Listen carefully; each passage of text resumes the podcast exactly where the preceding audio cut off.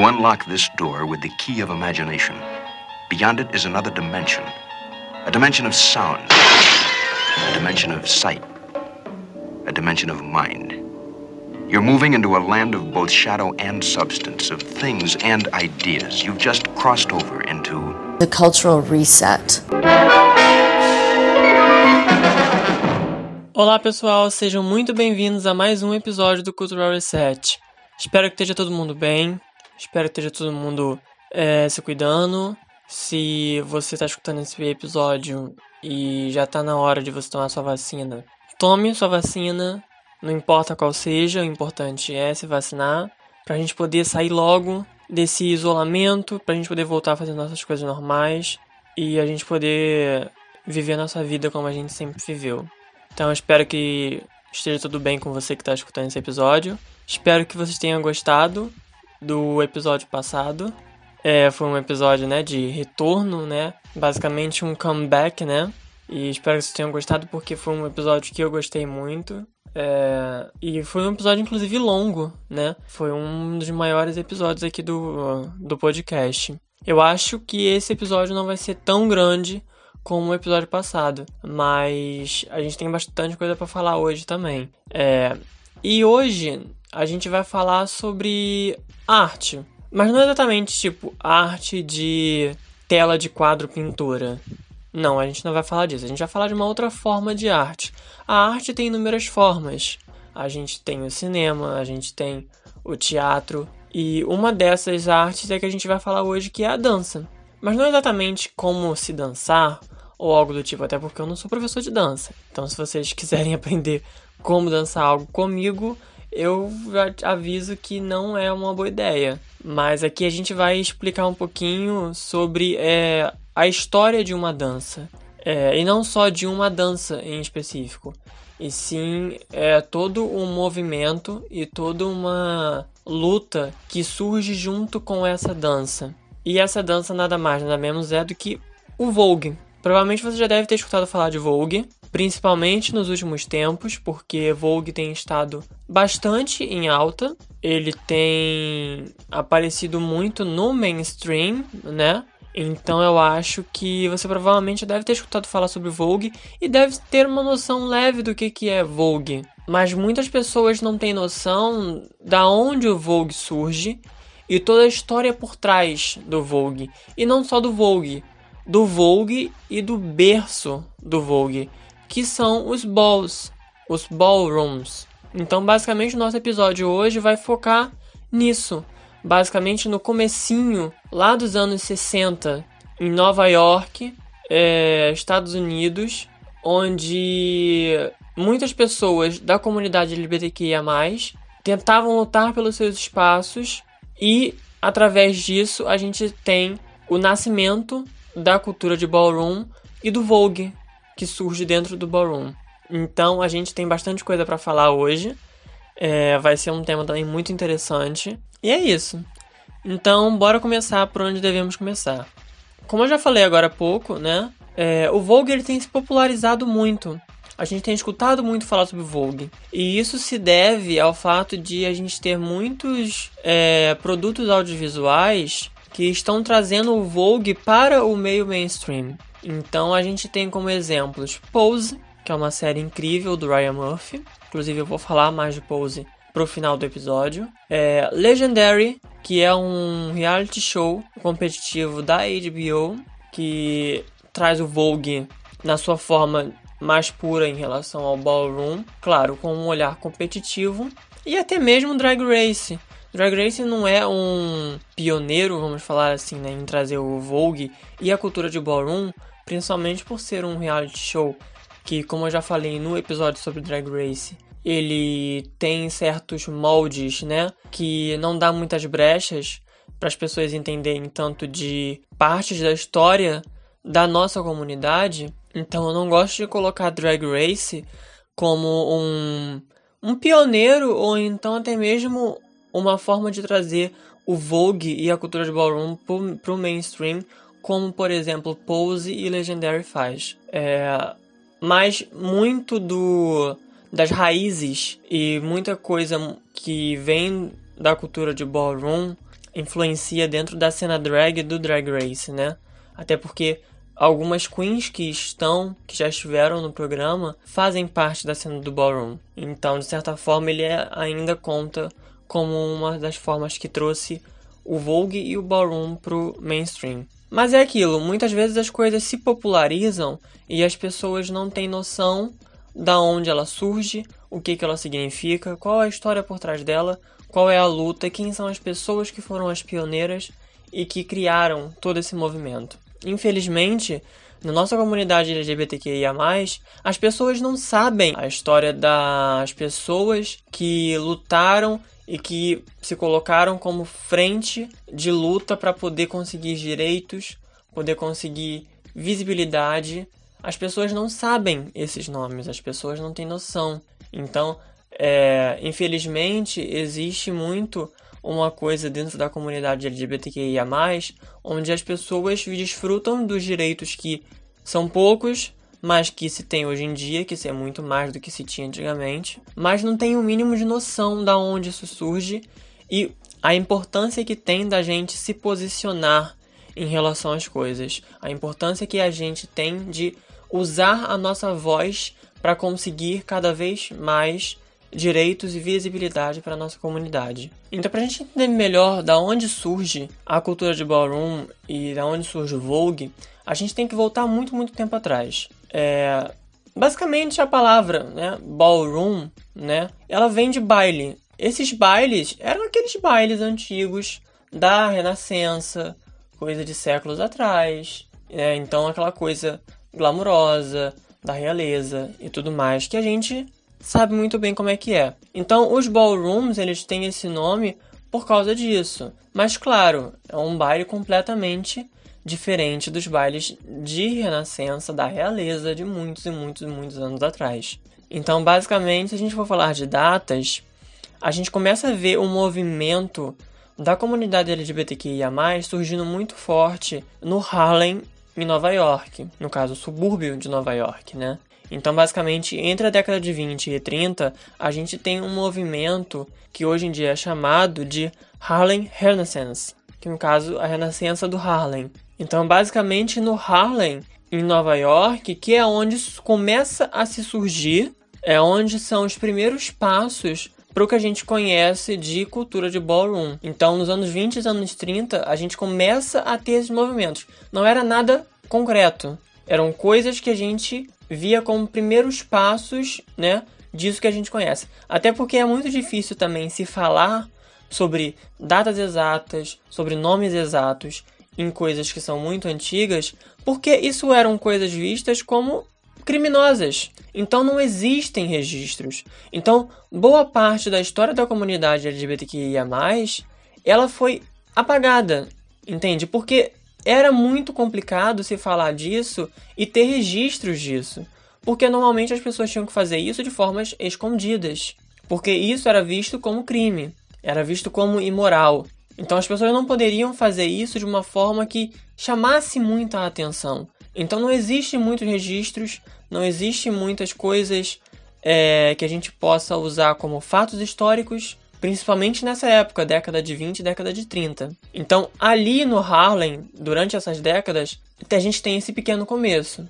Nos anos 60, a gente começa a ver surgir os cursos pageants. Pageants, para quem não sabe, são cursos de Miss, concursos de beleza. É, nesses concursos de beleza, tanto drag queens como mulheres trans participavam desses concursos. Eram ainda concursos que eram feitos na encolha, né, não podia se chamar muita atenção, mas que, de alguma forma, é, já era um pouco mais visível, né? Tinha um pouco mais de visibilidade dentro da comunidade. Só que acontece, infelizmente, é, a nossa comunidade, por mais que a gente se une em uma luta contra, por exemplo, a homofobia e a transfobia, é, a gente precisa entender que Existem privilégios que certas pessoas, apesar de estarem na minha comunidade, terão.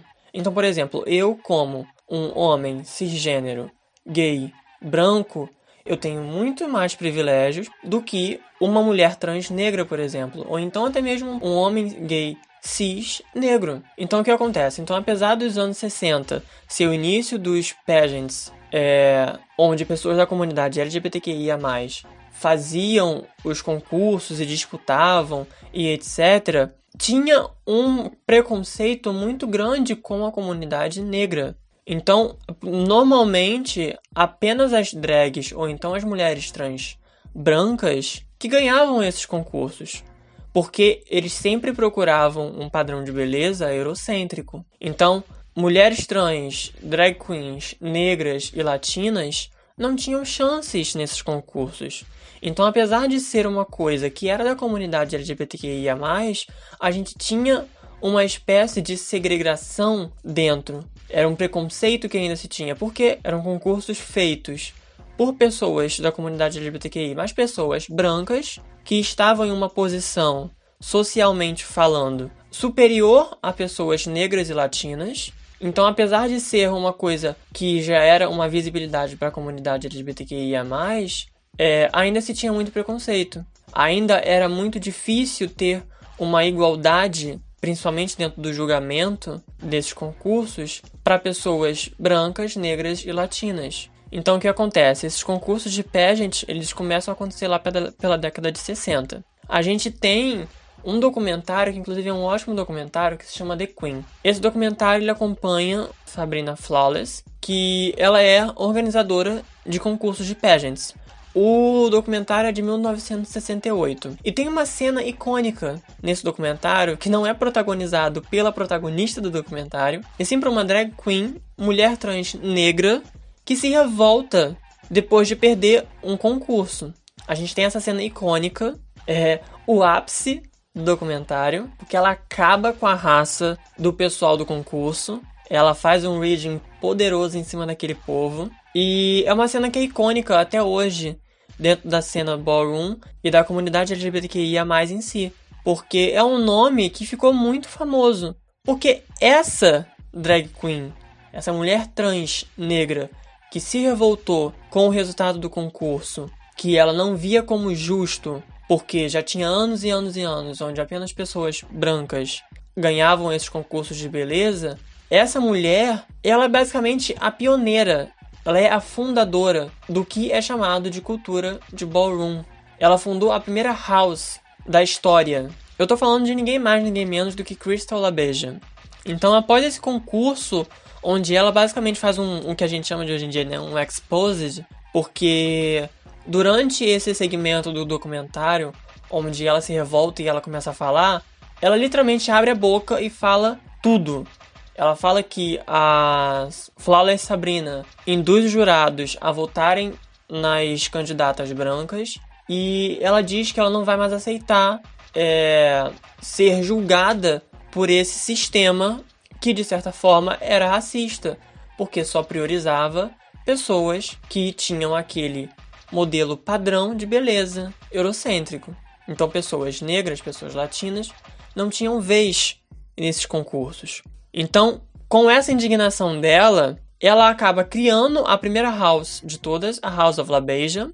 E além disso, ela cria o primeiro baile, o primeiro ball para pessoas negras, pessoas que não estavam sendo encaixadas, que não se sentiam encaixadas nos concursos de pageants. Então, ela, junto com a Lotte LaBeija, em 1972, elas criam o primeiro baile anual da House of LaBeija. Também que claro, também era no Harlem. Então, pra gente entender o quão grande Crystal LaBeija é, ela foi uma drag queen, uma mulher trans, que durante um concurso de pageant se revolta contra a exclusão de corpos negros e latinos, se sente injustiçada por estar em um concurso de beleza onde os jurados só apreciavam a beleza branca, resolve falar tudo o que pensa, sem papa nenhuma na língua, e não só diz que não vai participar de mais nenhum, que ela mete a cara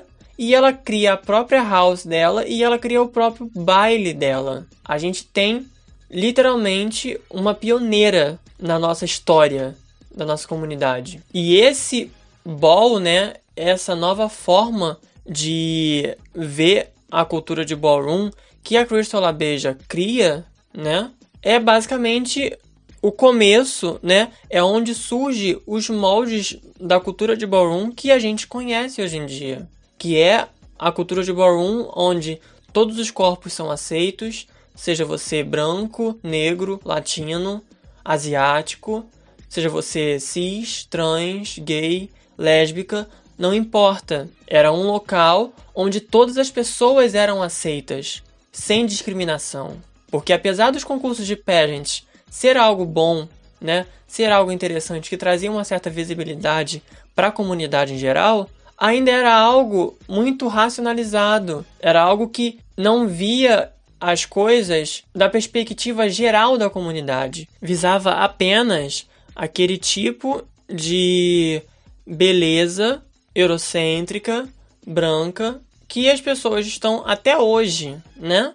Infelizmente, esse ainda, de certa forma, é o padrão de beleza que muitas empresas e que muitos lugares visam. Então, a gente ter dentro da nossa comunidade, que já é discriminada por quem a gente é, a gente ter pessoas que discriminam outras pessoas que fazem parte de outras minorias, é literalmente a coisa mais absurda que pode acontecer. Mas infelizmente, até hoje em dia, a gente ainda tem isso. A gente vê como dentro da comunidade LGBTQIA, é, existe sempre uma, uma coisa onde gays são sempre colocados em um pedestal e todas as outras letras da sigla são basicamente invisibilizadas. Né? A gente tem a comunidade trans, né? a gente tem lésbicas, a gente tem bissexuais, a gente tem pessoas assexuais, a gente tem pessoas não binárias. Então, são várias pessoas dentro da nossa comunidade, não são apenas gays, né? Mas é eles que sempre ganham mais destaque. Então, infelizmente, a gente ainda tem a nossa comunidade ainda é muito desigual dentro de si mesma. E isso, infelizmente, é algo que vem de lá de trás. Então, por isso que a gente precisa sempre continuar numa luta constante para trazer visibilidade para todas as pessoas que estão dentro da nossa comunidade. Não só aquele padrão de gay, branco, cis. Uma coisa que eu gosto mesmo de relembrar, por exemplo, é a revolta de Stonewall. É, muitas pessoas que fazem parte da comunidade não têm noção do que é a revolta de Stonewall. E a revolta de Stonewall ela é basicamente o marco mais importante na história da comunidade LGBTQIA+. É graças a esse momento da história que a gente tem boa parte dos direitos que a gente tem hoje em dia. Serão as pessoas que estavam lutando lá naquele dia que continuaram lutando cada vez mais e mais e mais e que hoje em dia a gente tem certos privilégios. Eu falo privilégios de uma forma com bastante, bastante aspa, porque a gente basicamente não tem nenhum privilégio. É, mas os poucos direitos que a gente conquistou são graças a essas pessoas que estavam lá na frente batalhando, entende? Pessoas negras dentro da nossa comunidade, é, pessoas gays ou então trans, ou então gays afeminadas. Essas pessoas que são discriminadas hoje em dia eram pessoas que estavam lutando lá atrás. Então a revolta de Stonewall ela é basicamente comandada, liderada por duas mulheres trans. A gente tem Marsha Johnson e Sylvia Rivera. Foram duas mulheres trans que estavam lá, e começaram a revolta de Stonewall e que lutaram pelos direitos da comunidade. E são essas essas são só duas. Teve muitas, muitas outras. Então a gente tem que entender a importância, principalmente da, da comunidade trans, dentro da história da comunidade LGBTQIA. Então é muito, muito importante a gente entender o nosso local, os nossos privilégios. Eu falo de mim, por exemplo, como um homem cis branco. Então eu preciso entender o meu lugar e os meus privilégios dentro desse ambiente e entender que sem essas mulheres trans, por exemplo, eu não teria os poucos direitos que eu tenho hoje. Então é uma questão de autoconhecimento. Eu acho que todas as pessoas da nossa comunidade deveriam pesquisar sobre a história da nossa comunidade, a luta que muitas pessoas travaram durante anos e anos e anos para que hoje em dia a gente pudesse ter um pouquinho mais de liberdade, porque ainda falta muita coisa para ser conquistada. Mas o que a gente tem hoje, a gente tem que agradecer a essas pessoas. Pessoas que são marginalizadas, pessoas que são discriminadas, pessoas que são excluídas dentro da nossa própria comunidade. Então, pessoal, você que é na comunidade LGBTQIA+, você quer entender um pouco melhor da onde a gente vem, da luta que as pessoas tiveram para conseguir o que a gente tem hoje, dá uma pesquisada. Eu vejo muita gente que não tem noção da imensidade de coisas por qual nossa comunidade já passou. A gente ainda passa por muita merda, mas antigamente era muito pior. Então, vamos tirar um tempinho, vamos entender melhor da onde essa, essa luta vem. A gente tem acesso, a gente tem internet, a gente consegue pesquisar as coisas fácil. Então, não tem muita desculpa para você ficar fora do entendimento da história de uma comunidade que você faz parte. E claro, também entender a história também aqui do nosso país, a luta que também teve aqui, pessoas que foram ícones e que trilharam o espaço. Então, voltando para o nosso assunto central, né? É, a gente está então basicamente numa linha de tempo nos anos 70. A gente teve o primeiro ball organizado por uma house, né? A House of La Beja. Então a partir daí a gente tem um crescimento nessa cena mais diversa, esse começo do ballroom. Então a gente tem Crystal La Beja, que é a percussora disso tudo, né? E após ela criar a house dela, a House of La Beja, começam a surgir outras houses. E o que, que são essas houses? Como o próprio nome diz, né, elas são casas, né? As houses elas são coletivos onde se cria basicamente uma estrutura familiar, mas que são para pessoas que foram rejeitadas pela sua própria família. Então o que acontece? As houses eram basicamente abrigos. Abrigos para as pessoas que eram expulsas de casa porque eram gays, porque eram trans, é, ou então pessoas que estavam abandonadas nas, nas ruas. Então as houses eram basicamente isso, são literalmente casas. São casas e essas houses têm uma estrutura que é basicamente uma nova família. E assim como toda família, as houses têm uma hierarquia. Então as houses elas são coordenadas ou por mothers ou fathers, ou né, um pai ou uma mãe que é normalmente a pessoa que funda a casa, né? O fundador daquela casa. No caso, por exemplo, da House of La Beja, a gente tem Crystal La Beja, né? É a fundadora da House of La Beja. Então, é, depois que a Crystal cria né, essa house, outras houses vão aparecendo. Então a gente tem House of Icon, House of Garçon, House of Karan, House of Ebony, House of Milan, House of Ninja, House of Pendavis, House of McQueen, House of Extravaganza. Então, várias outras houses foram surgindo, uma atrás da outra, fundadas por pessoas que foram se encontrando dentro desse conceito novo de ballroom, onde todos os corpos e todos os tipos de pessoas eram aceitas. E aí essas houses começaram a surgir e junto com elas começaram a competição, né? Porque houses foram surgindo, mas é claro que sempre precisava ter algo que dissesse: a minha house é melhor do que a sua. Então é da onde surgiu os balls, né? A competição dos balls. Os balls em si, de uma forma mais competitiva, eles surgem na década de 80. Porque o que acontece? É, década de 80, é, pessoas gays, pessoas trans, pessoas negras, pessoas latinas eram marginalizadas, eram discriminadas. Então a sociedade em si dava destaque para pessoas brancas, heterossexuais, né? O padrão de sonho americano. Então o que acontece? É, os balls eles surgem como um local seguro para essas pessoas que eram rejeitadas pela sociedade poder se divertir, porque as pessoas não podiam se divertir. Essas pessoas que faziam partes de minorias que eram socialmente marginalizadas, elas não tinham esse privilégio de se divertir de uma forma segura, sem que corresse o risco deles fossem presos, deles fossem assassinados, fossem espancados. Então os balls eles surgem exatamente com essa intenção de um lugar seguro para que as pessoas que fossem excluídas pudessem se sentir à vontade para ser quem elas fossem. Então dentro dos balls, essas pessoas que normalmente estavam acostumadas a serem excluídas socialmente se sentiam como realezas. Por isso que tem esse nome de balls, né? Os bailes, essa coisa extravagante, essa coisa da realeza. Porque ali eles eram realeza. Era o lugar deles. E como havia sido uma crescente muito grande de houses, né? Então os balls foram se tornando cada vez mais populares.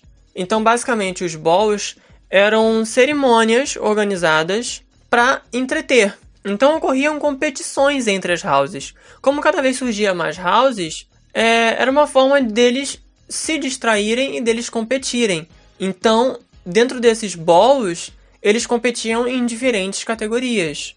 Então tinha categorias de dança, categorias de performance, categorias de looks, de rosto. Então essas coisas foram surgindo, eles eram julgados e de uma forma, né? Assim como acontecia nos pageants lá na década de 60, que só pessoas brancas ganhavam, dessa vez era diferente, né? Porque eram pessoas que estavam sendo excluídas, né? Que tinham tido aquele novo lugar para poder é, disputar algo. Então os boulders surgem exatamente com isso, com essa intenção de entreter essas pessoas que não tinham chance de se divertirem. E a questão da competição era um bônus para elas, né? As houses competiam e ganhavam troféus, ganhavam é, os grand prizes, né, para as melhores houses. Então, é, essas vitórias que elas conseguiam nos balls criavam um legado para as houses. Então, por isso que tudo começou a ganhar muito, muito mais destaque. Porque as houses elas queriam ter um legado. Elas queriam ser chamadas de uma house lendária. Então elas precisavam vencer. Elas precisavam vencer as categorias. Seja categoria de runway, categoria de look, categoria de performance, de dança, de face, de body. Não importa, o importante era vencer. Esse espírito competitivo estava mais aceso do que nunca. Então cada vez mais é, aquele lugar era um lugar de originalidade, um lugar de criatividade, um lugar artístico, de expressão sobre quem eles realmente eram. Então, isso é uma coisa muito importante, para a gente ter uma noção da importância né, que o ballroom teve na cena da comunidade LGBTQIA, durante a década de 70, por exemplo, de 80, principalmente, que foi quando realmente estourou. Então é muito interessante a gente ver isso. E claro, Dentro da cena do ballroom surge essa dança, né, que eu falei no começo do episódio, que é o voguing. E o voguing, ele é uma dança de empoderamento. É uma dança que surge dentro da cena de ballroom, então é algo que faz parte da história daquele grupo de pessoas queer, negras, latinas, que basicamente tinham que se esconder para poder se divertir e que criam essa nova forma de arte, essa nova forma de dança que é uma expressão com o corpo inteiro. E como que o Vogue surge? O Vogue surge inspirado na revista Vogue. A revista Vogue é, nasceu muito antes do que a gente chama de dança voguing, né? A dança surgiu através das pessoas da comunidade LGBTQIA+, que na época eram presas apenas por serem, né, quem elas são, e nos presídios tinham fácil acesso a essas revistas de moda, as revistas Vogue, porque as revistas Vogue eram consideradas revistas sem conteúdo, porque eram revistas, né, que eram basicamente para dono de casa, né, para mulheres poderem ver a moda. Então, naquela época, onde a gente tinha uma sociedade muito mais controlada por homens, né, uma revista de moda que falava sobre é, modelos, conceitos fashion e etc., era, sim, era visto como fútil. Então essas revistas acabavam chegando de uma forma muito fácil dentro dos presídios. Então naquela época, um, um dos únicos meios de distração que se tinha dentro dos presídios, as pessoas da comunidade pegavam as revistas e reproduziam as poses que as modelos faziam. Porque tinha uma, uma vontade de ter aquele sucesso, né? Aquele luxo que era exibido nas revistas. Então, basicamente, o Vogue ele começa daí e a dança Vogue dentro do ballroom, ela surge através de uma batalha, que é basicamente considerada a primeira batalha de voguing da história. Acontece numa boate, na boate Footsteps, onde Patty Dupree dançava com uma revista Vogue na mão e durante a dança, numa batalha com outra pessoa, ela começou a imitar as poses. E aí a pessoa começou a contra-atacar, imitando também poses, e elas ficaram nessa batalha, essa pequena batalha de poses imitando as modelos das revistas. E isso é considerado a primeira batalha de Vogue da história. Então a gente tem uma noção de como as coisas surgem de uma forma muito inesperada, né? A gente vê que uma dança que tomou o mundo, né, nos anos 90, isso eu vou chegar lá, né?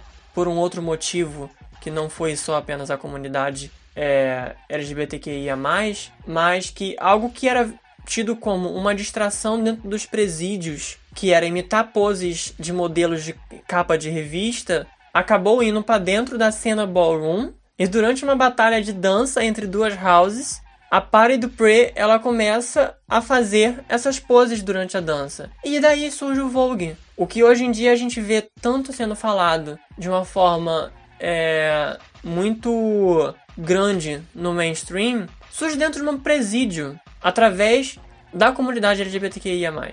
E se populariza dentro da cena de ballroom, através da comunidade LGBTQIA+.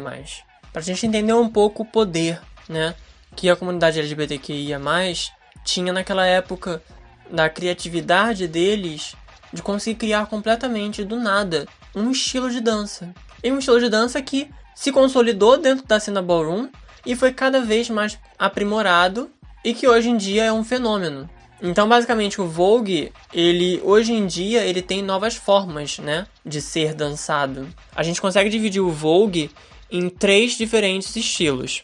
A gente tem o Old Way, que no caso é o estilo antigo do Vogue, é, é basicamente o comecinho do Vogue. Ele é caracterizado pela formação de linhas, essa simetria. Então, esse é a forma mais pura do que é o Vogue, né? É essa coisa lá do comecinho como o próprio nome diz, né? É a forma antiga do Vogue. É a primeira versão de Vogue que a gente conhece. A gente tem o New Way, que é essa nova versão do, do Vogue que ela é mais atualizada, onde a gente tem bastante flexibilidade sendo adicionado dentro do Vogue. Que enquanto no Old Way a gente tem uma coisa muito de simetria, linhas, de perfeição, já no New Way, a gente tem uma forma mais flexível do Vogue, né? A gente tem um Vogue bem mais flexível, mas que ainda está dentro do espectro da simetria. Mas o tipo de Vogue que a gente vê mais abordado no mainstream é esse terceiro tipo de Vogue, que é o Vogue Femme, que é basicamente um Vogue feminino, né? O Vogue feminino ele exige uma fluidez muito maior. Ele não fica preso na coisa da simetria, ele não fica preso nisso, e ele tem elementos diferentes para você trabalhar o Vogue Femme. Você precisa estar tá muito solto, você precisa literalmente se jogar de uma forma bem leve, e aí ele se divide em cinco elementos. Os elementos são Hands Performance, Catwalk, Duck Walk, Floor Performance e Dips e Spins. Basicamente, o que, que é cada um desses elementos do Vogue Femme, que é basicamente o Vogue que a gente mais vê hoje em dia. Hands Performance é uma coisa que você tem que trazer o foco nas mãos e nos braços, é os movimentos e as ilusões que você consegue criar com as mãos, os dedos, o pulso, o braço. Quanto mais rápido e mais flexível você conseguir, melhor. A gente tem o catwalk, que é basicamente o desfile, né? Essa coisa da postura, essa coisa de precisão. O duck walk é basicamente uma espécie, como o próprio nome já diz, é como se você estivesse andando como um pato. É uma, é uma posição onde a pessoa fica agachada e ela chuta os pés, né, de uma forma muito rápida e ela vai andando nessa forma. Ela vai andando agachada com a força das pernas, ou seja, muita força na perna muita força na perna para você conseguir fazer isso. A gente tem o floor performance, que é basicamente uma performance no chão. É, você tem que concentrar todos os seus movimentos e flexibilidade no chão. Então você pode fazer o que você quiser, mas você tem que ficar no chão. Então é uma coisa que você usa muito: perna, muito joelho, muitas costas. Essa coisa de tem que estar tá ali naquela área. E o último que são os dips e os spins. O dip é o mergulho né? É aquela forma que muita gente também chama de death drop, só que existe uma diferença entre deep e death drop. São duas coisas são parecidos, são parecidos, mas são duas coisas diferentes. E os spins são giros. Então, basicamente, o Vogue, ele se mantém, o objetivo dele é trabalhar o corpo inteiro. Então, a gente pode ser do Old Way, do New Way, ou então o Vogue Femme. Todos eles vão trabalhar o corpo de formas diferentes, com modelos diferentes de se fazer o Vogue, mas todos eles são o Vogue. Mas aí, dependendo do seu conhecimento em relação à história da comunidade LGBTQIA, ou então sobre dança e etc., é, você pode me virar e me perguntar: Ué, mas Vogue não é aquela música da Madonna? Então, também. O que, que acontece? É, muita gente acha que o Vogue surge através da Madonna, o que não é a realidade. O Vogue surge na cena de ballroom, mas é, a Madonna ela fez essa música, né, inspirada é, no espaço de Vogue e uma pessoa que é muito importante para a cena do Vogue, que é o Willie Ninja, que é o fundador da House of Ninja, que ensinou para ela os passos e saiu em turnê com ela. Só que é aquilo, ele não levou basicamente nenhum crédito em relação a isso, né? Vogue foi um sucesso, a música Vogue da Madonna foi um estouro na década de 90, que foi quando o clipe foi lançado em 1990. É, todo mundo descobriu o que, que era Vogue, principalmente as pessoas da elite, né? As pessoas brancas e heterossexuais. E então o Vogue ele acaba ficando é, meio ameaçado dentro da cena do ballroom. É algo que surgiu dentro da comunidade em uma cena underground, né? Porque os balls eram coisas tidas como cena underground da comunidade LGBTQIA+. Então, é, o Vogue ele acaba se popularizando no mainstream através da Madonna. Não que a Madonna, vamos dizer assim, é, tinha uma intenção ruim em fazer. Não, de maneira alguma. É, com certeza ela até queria mesmo para poder trazer um pouco de visibilidade. Mas, querendo ou não, a Madonna acabou saindo com todos os créditos sobre Vogue, né? Então, é, a partir dos anos 90, a gente vê pessoas da classe média americana querendo aprender Vogue, é, querendo saber como é que se faz os passos, e isso e aquilo outro. Então, a gente tem o Vogue no mainstream hoje em dia, mas a partir dos anos 90 que o Vogue começou a ir por mainstream, né? Só que, claro, essa palavra mainstream ainda era muito difícil de ser usada, né? Naquela época. É, mas foi o primeiro passo, a primeira aparição do Vogue do mainstream. Vogue foi um verdadeiro sucesso, foi um dos grandes sucessos da Madonna. E, mas infelizmente, por exemplo, o Willie Ninja não teve tantos créditos assim como a Madonna, né? Apesar de que foi ele que criou a coreografia do clipe, ele que ensinou ela a dançar, ele que saiu em turnê junto com ela e ele que era um cara gay, um cara preto da comunidade LGBTQIA+, que estava na cena do ballroom, fundador da Casa Ninja. Ele não teve tanta visibilidade.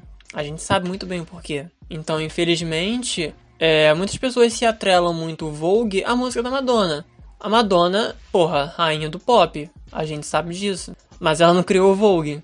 Então, é, é sempre algo que é muito interessante de ser pontuado, porque as pessoas têm muito essa coisa de acreditar que o Vogue surge através da Madonna. E aproveitando que a gente está nos anos 90, nos anos 90 surge um documentário que fala sobre a cena do ballroom, que é um dos documentários mais famosos que fala sobre a história, sobrevivência da comunidade LGBTQIA+, que é Paris is Burning, que ganhou o prêmio do júri no Festival de Sundance e que é um documentário que acompanha pessoas da cena do ballroom daquela década. Então é um documentário protagonizado por nomes como Junior LaBeija, Willie Ninja, Andy Extravaganza, Venus Extravaganza, Dorian Corey. Esses são alguns dos nomes que aparecem nesse documentário. E esse documentário é magnífico. Eu já indiquei várias vezes para alguns amigos meus assistirem porque é muito interessante para você entender a cena do ballroom. Você que tá a fim de entender um pouco melhor a história, ou então, por exemplo, que assiste Pose, né? E adora Pose, é uma versão não dramatizada de Pose. Inclusive, Pose se inspira em Paris is Burning.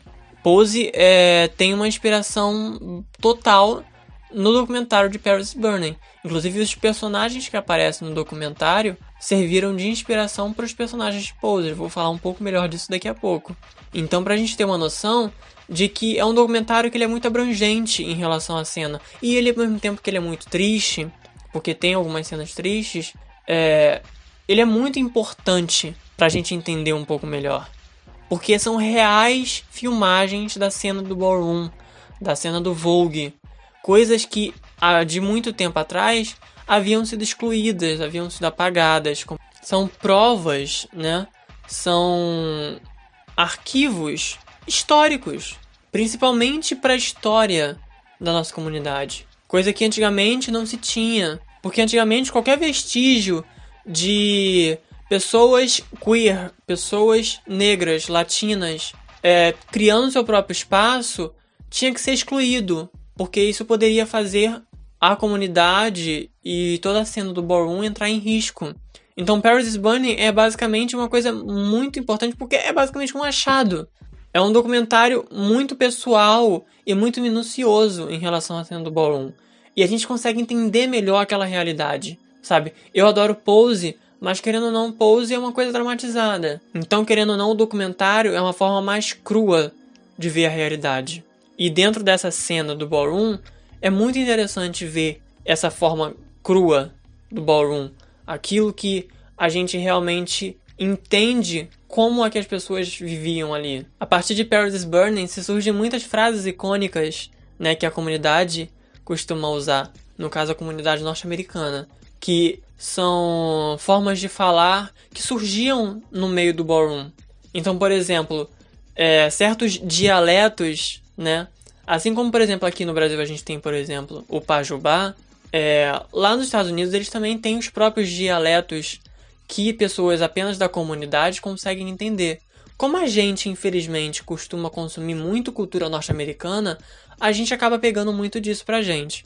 Então, por exemplo, é, palavras como reading, shade, ou frases como why you gagging so, entendeu? Esse tipo de coisas que a gente costuma, por exemplo, eu que assisto muito Drag Race. Drag Race é lotado disso. Entendeu? São coisas que surgiram na cena do ballroom. Basicamente, tudo que a gente tem na comunidade, tudo que a gente tem de cultura LGBTQIA, muita coisa surgiu na cena do ballroom. Ou seja, a gente bebe o puro suco do ballroom. Claro, de uma forma completamente gourmetizada hoje em dia. Mas a gente bebe dessa fonte. Porque eles foram os pioneiros, eles foram as primeiras pessoas a conseguir conquistar o lugar deles e a lutar pelos direitos deles.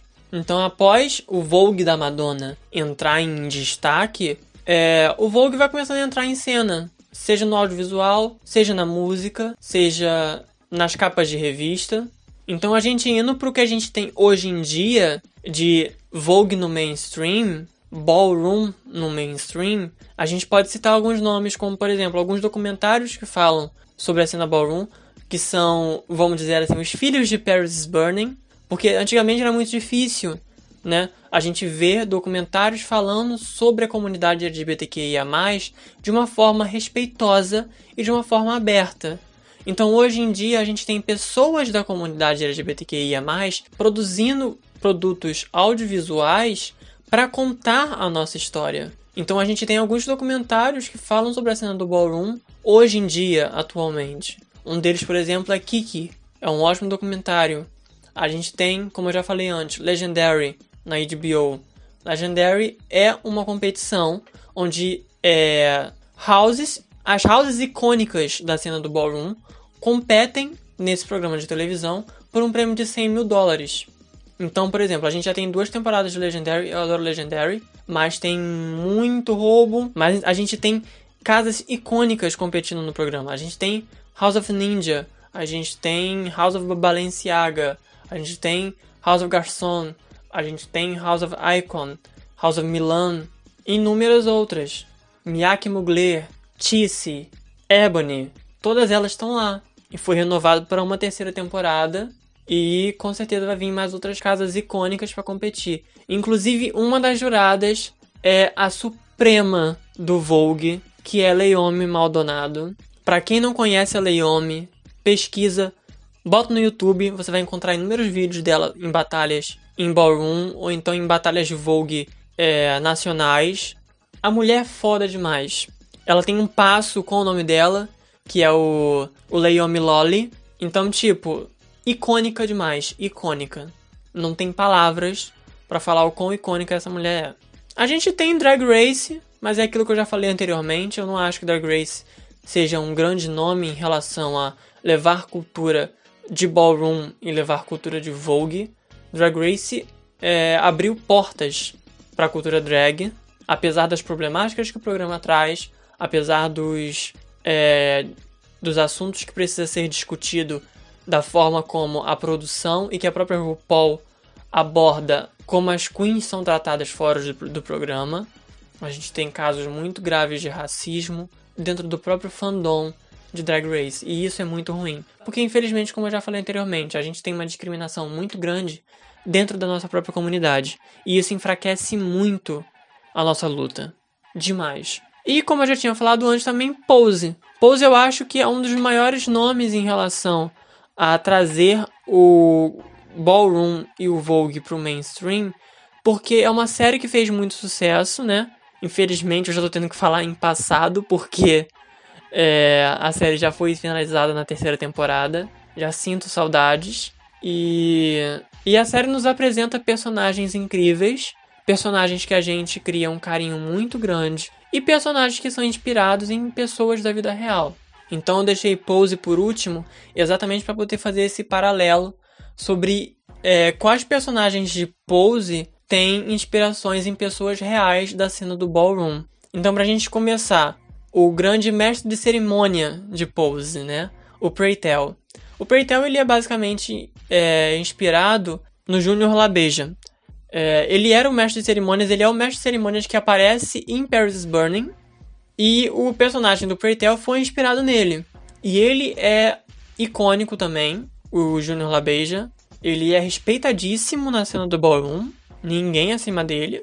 E assim como o Preytel também era super respeitado na série de Pose como mestre de cerimônias. E todo aquele shade, toda aquela malícia de falar com as competidoras, de jogar aqueles shades que o Pertel costuma fazer na série, o Junior era exatamente assim. Então o Pertel é inspirado em um integrante da House of LaBeija. A segunda personagem de Pose que tem inspiração em pessoas que existiram na cena do Ballroom é a Blanca. A Blanca ela tem essa coisa, essa coisa de mãe, né? Ela é a, a mother da House depois que ela sai da House da Electra. E duas pessoas que inspiraram a criação da Blanca é a Andy Extravaganza, que era a mother da House Extravaganza, e a Envis Pendavis, que era a mother da House Pendavis. As duas eram ditas pelo, pelo pessoal da cena do Ballroom como duas verdadeiras mães que faziam qualquer coisa pelas crianças que estavam na house junto com ela. Então, o Ryan Murphy pegou uma inspiração muito clara em relação a essas duas para poder criar a Blanca. Depois a gente tem a Angel, a Angel, ela é uma menina sonhadora que sonha em ser modelo e que inclusive consegue, né? Para quem já assistiu Pose sabe disso. E ela é inspirada em também duas pessoas. Uma que é a Octavia. Laurent, que foi a primeira mulher trans a ser capa de uma revista. Ela quase teve a carreira dela interrompida e ela também era da cena do ballroom. E a Tracy African, e também é uma modelo que por terem descoberto que ela era uma mulher trans, ela acabou meio que sendo boicotada. É uma situação parecida que acontece com a, a Angel, né, com um fotógrafo que meio que suborna ela para não contar o segredo dela. É, a outra pessoa que a gente tem também é o Damon. O Damon é inspirado em um nome que eu já falei aqui bastante, que é o Willy Ninja, né? O Damon ele tem uma um arco que é muito parecido com o Willy é, sendo contratado pela Madonna para poder sair em turnê com ela. E ele era um grande nome do Vogue no, na cena do ballroom, ele estudou, assim como o Damon. Então o Damon é claramente inspirado no Willy. A outra pessoa também, que é inspirada em duas pessoas não exatamente em duas pessoas, ela é inspirada muito nessa primeira pessoa que eu vou dizer, e tem uma situação em específico que acontece com a segunda pessoa que inspira um plot que acontece durante a série com ela, que é a Electra. A Electra ela foi inspirada na pioneira do ballroom, na Crystal LaBeija, por esse temperamento delas de não aguentar desaforo, de não levar desaforo, de bater de frente. Então, a inspiração para Electra surge da Crystal. E uma pessoa em específica que aparece bastante no documentário de Paris Burning, que é a Dorian Corey, é... que foi uma situação que aparece que acontece com a Electra na segunda temporada, que é um dos plots mais macabros de todos, que é aquele plot onde um cliente da Electra morre. E ela não sabe o que fazer com o corpo, ela sabe que se ela chamar a polícia ela vai ser presa, porque não vão acreditar na palavra dela. Então ela acaba botando o corpo dentro de uma mala e deixando dentro do armário dela. E depois que a Dorian morre, descobrem dentro do armário dela um corpo basicamente mumificado. É, o corpo, a gente não, não se tem uma certeza sobre se era um cliente ou se foi alguém que tentou matar ela e ela que matou a pessoa. Só se sabe que era um cara que já tinha uma passagem na polícia por estrupo. Então, é, não se tem uma certeza porque só foi descoberto depois da morte dela. Mas ao que tudo indica, provavelmente foi um cara que tentou fazer alguma coisa contra ela.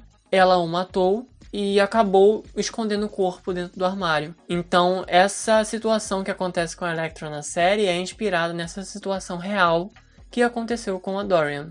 E por fim, a gente tem a Candy. A Candy tem uma inspiração em uma personagem que tem um final muito triste, assim como a própria Candy.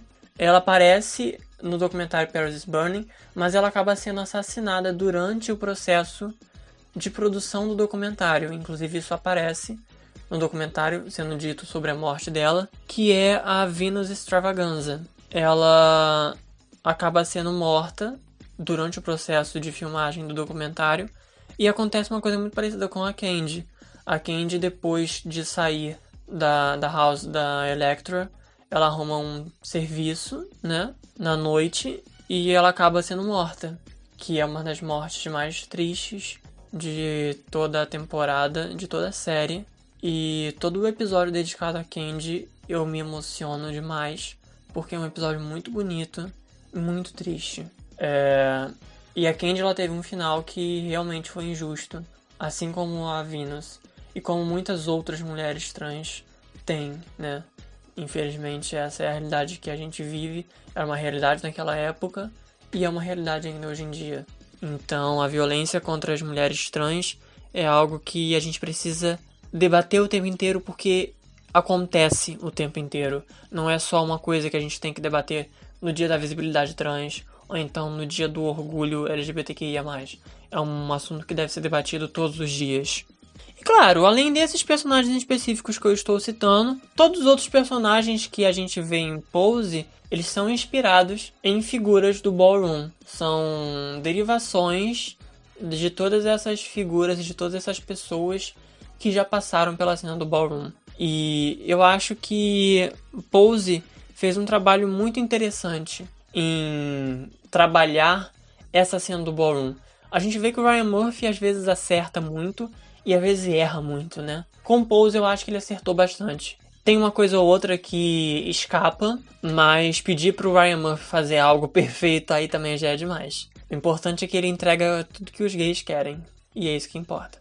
E uma outra coisa também que é muito importante da gente ver, todos esses programas, não só Pose, mas Pose, Legendary, é, Drag Race, é, documentários como Kiki, Paris Burning, The Queen, todos esses, é, é muito interessante, é muito importante a gente ver esses tipos de lugares, esses tipos de cultura ganhando visibilidade, fazendo parte da grade televisiva, fazendo parte de circuitos de cinema.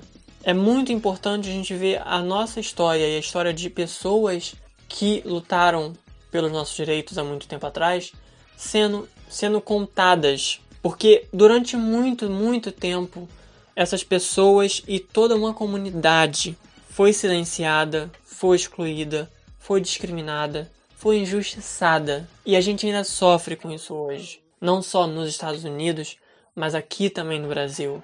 Eu falo isso porque é, são coisas que estão ao nosso redor. A gente, todo dia, basicamente, a gente vê notícias de pessoas trans sendo agredidas nas ruas, pessoas gays, pessoas lésbicas. Então, é, eu temo por mim e eu temo pelos meus amigos. A gente não pode ser silenciado novamente. A gente precisa usar a nossa voz. A gente precisa correr atrás daquilo que é nosso por direito.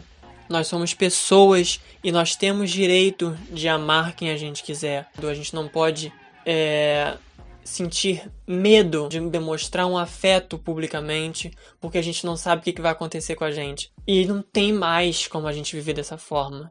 Não é justo com a gente. Então a gente precisa, a gente precisa se posicionar. Eu acho que é muito importante a gente entender isso, a gente entender aonde a gente está nesse momento, quanta luta a gente já deixou para trás e quanta luta a gente ainda tem pela frente. A gente precisa orgulhar essas pessoas que lá atrás lutaram pela gente e a gente precisa continuar trilhando o caminho para as pessoas que vão vir no futuro, para que daqui a um tempo a gente possa viver de uma forma boa, sem ter medo, sem precisar se esconder. Então é isso, gente. Sejam quem vocês quiserem ser, sejam felizes e não tenham medo. A gente está aqui e a gente não vai ser silenciado novamente. Então é isso, gente. É, eu espero que o episódio de hoje tenha sido proveitoso para vocês.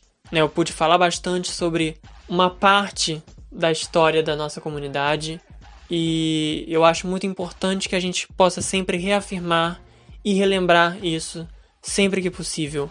A gente não pode deixar essas histórias antigas sumirem no meio do mapa, porque muita coisa já foi apagada da nossa história. Então, esses registros que a gente tem hoje em dia, a gente precisa entender eles e passar eles para frente e criar os nossos registros, porque a gente tem o nosso lugar na, na sociedade e a gente não pode se deixar abalar. Espero que é, de alguma forma tenha sido interessante para vocês que talvez não conheciam um pouco da história da cena do ballroom e do Vogue, né?